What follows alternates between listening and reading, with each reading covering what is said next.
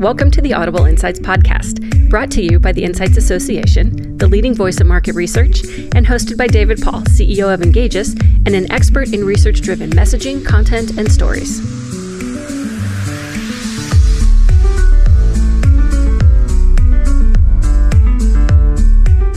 Hey everyone, this is David Paul, CEO of Engagious, and welcome to this episode of the Audible Insights Podcast. We're coming to you live from the Insights Association's Corporate Researchers Conference in Orlando.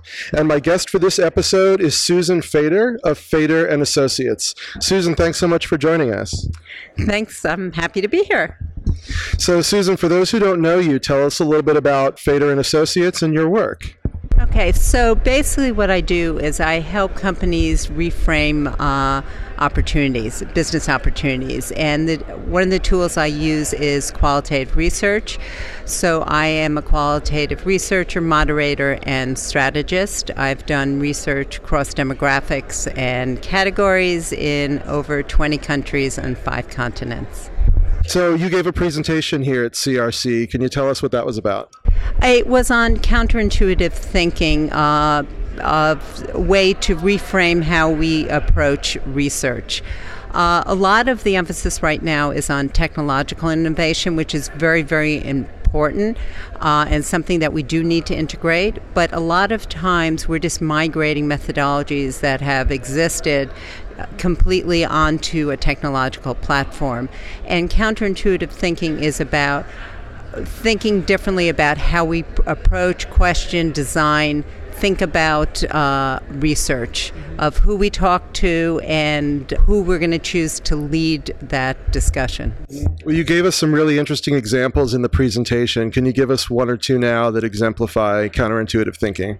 Okay, so one of the things in research is we tend to look for people who have an expertise or experience in the category that we want to explore.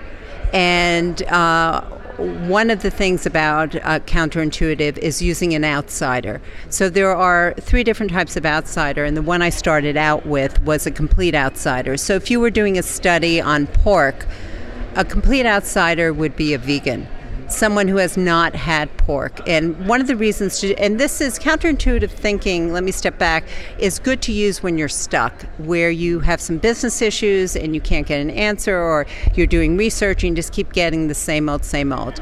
So this would be a case if you use a vegan to design it, someone who has never who has never had pork uh, they might structure it a little differently because they don't assume. And then if they're leading the discussion and have identified themselves as a vegan,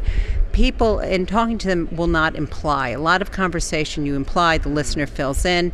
This is they start really explaining in detail and emotion, and you get uh, a much richer uh, view. Mm-hmm. So that's so that's a complete outsider. What are the other two? A complete outsider. So the second one I, I gave is uh, someone who is kind of an outsider. They have n- they have knowledge, but they're not part of the tribe. So it's I did a study with evangelical Christians. I'm not an evangelical Christian, but I really know my Bible. So and I am uh, religiously observant. So uh, there's an affinity there, but at the same time. I know enough to, to, to challenge and um, have a, detailed discussion uh, there. Mm-hmm. Then there's the obvious outsider. That's someone who just, they know from the start that you're an outsider. I did a, an example of that is a study I did on African American uh, hair care. I am not African American. And I had the women bring in all their hair care products. And they had explained in detail how they used it, why they used it, what the problems were.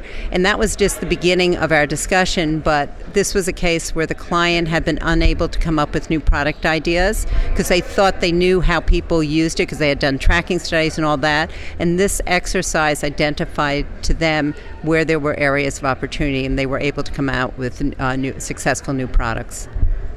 Okay, and um, you mentioned tribe a little bit earlier in your answer, and one of the another thing you talked about in your presentation is the importance of you referred to tribal analytics versus using demographics when choosing research participants. So explain that to us a little bit. Okay, so segmentation demographics is really the way a company silos or groups people so that they can understand patterns and however sometimes uh, people who look on paper to be the same are actually ver- very different, and you have to see how they self define. So, if you were doing um, mothers of, of kids uh, 5 to 10 and same economics, uh, same household income, they both worked outside the home, you know, it, but so on paper they might look the same, but if you ask them what their mom motto was, and one mom said, I, I, go with the flow, and the other says, I'll do whatever it takes to get my, my kids ahead.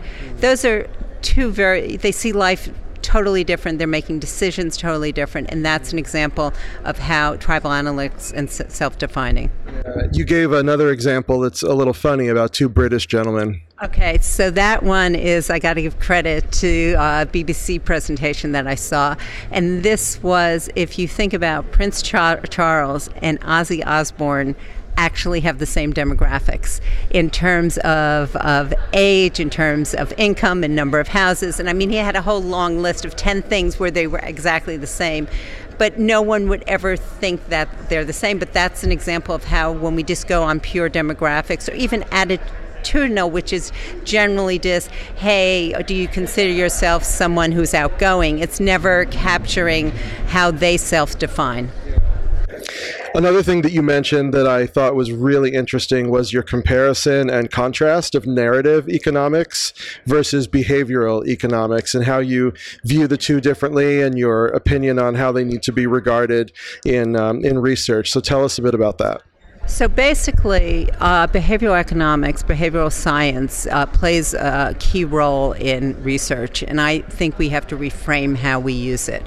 If you think about economics, uh, traditional classical economics uh, was built on the assumption that people make rational decisions. Behavioral economics said people don't make um, rational, and it really used the term that people are irrational.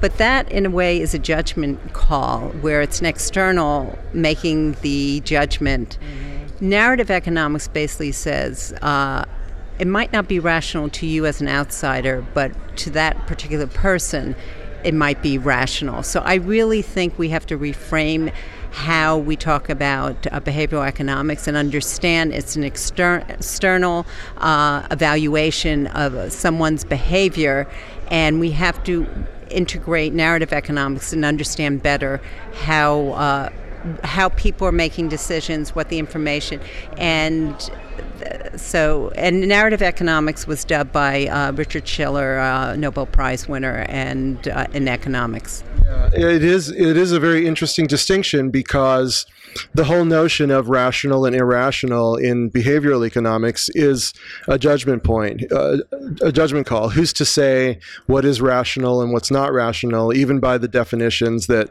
those like you know Kahneman and Ariely and others have come up with? So it's it. You can still believe they're uh, exhibiting irrational behavior, but uh, you have to have the context of understanding how they came to that decision. Mm-hmm. So it could it could be both. You can still believe they're they're making irrational, right. but you need to understand why they have made that decision and what brought them there. And many times it's rational from their perspective.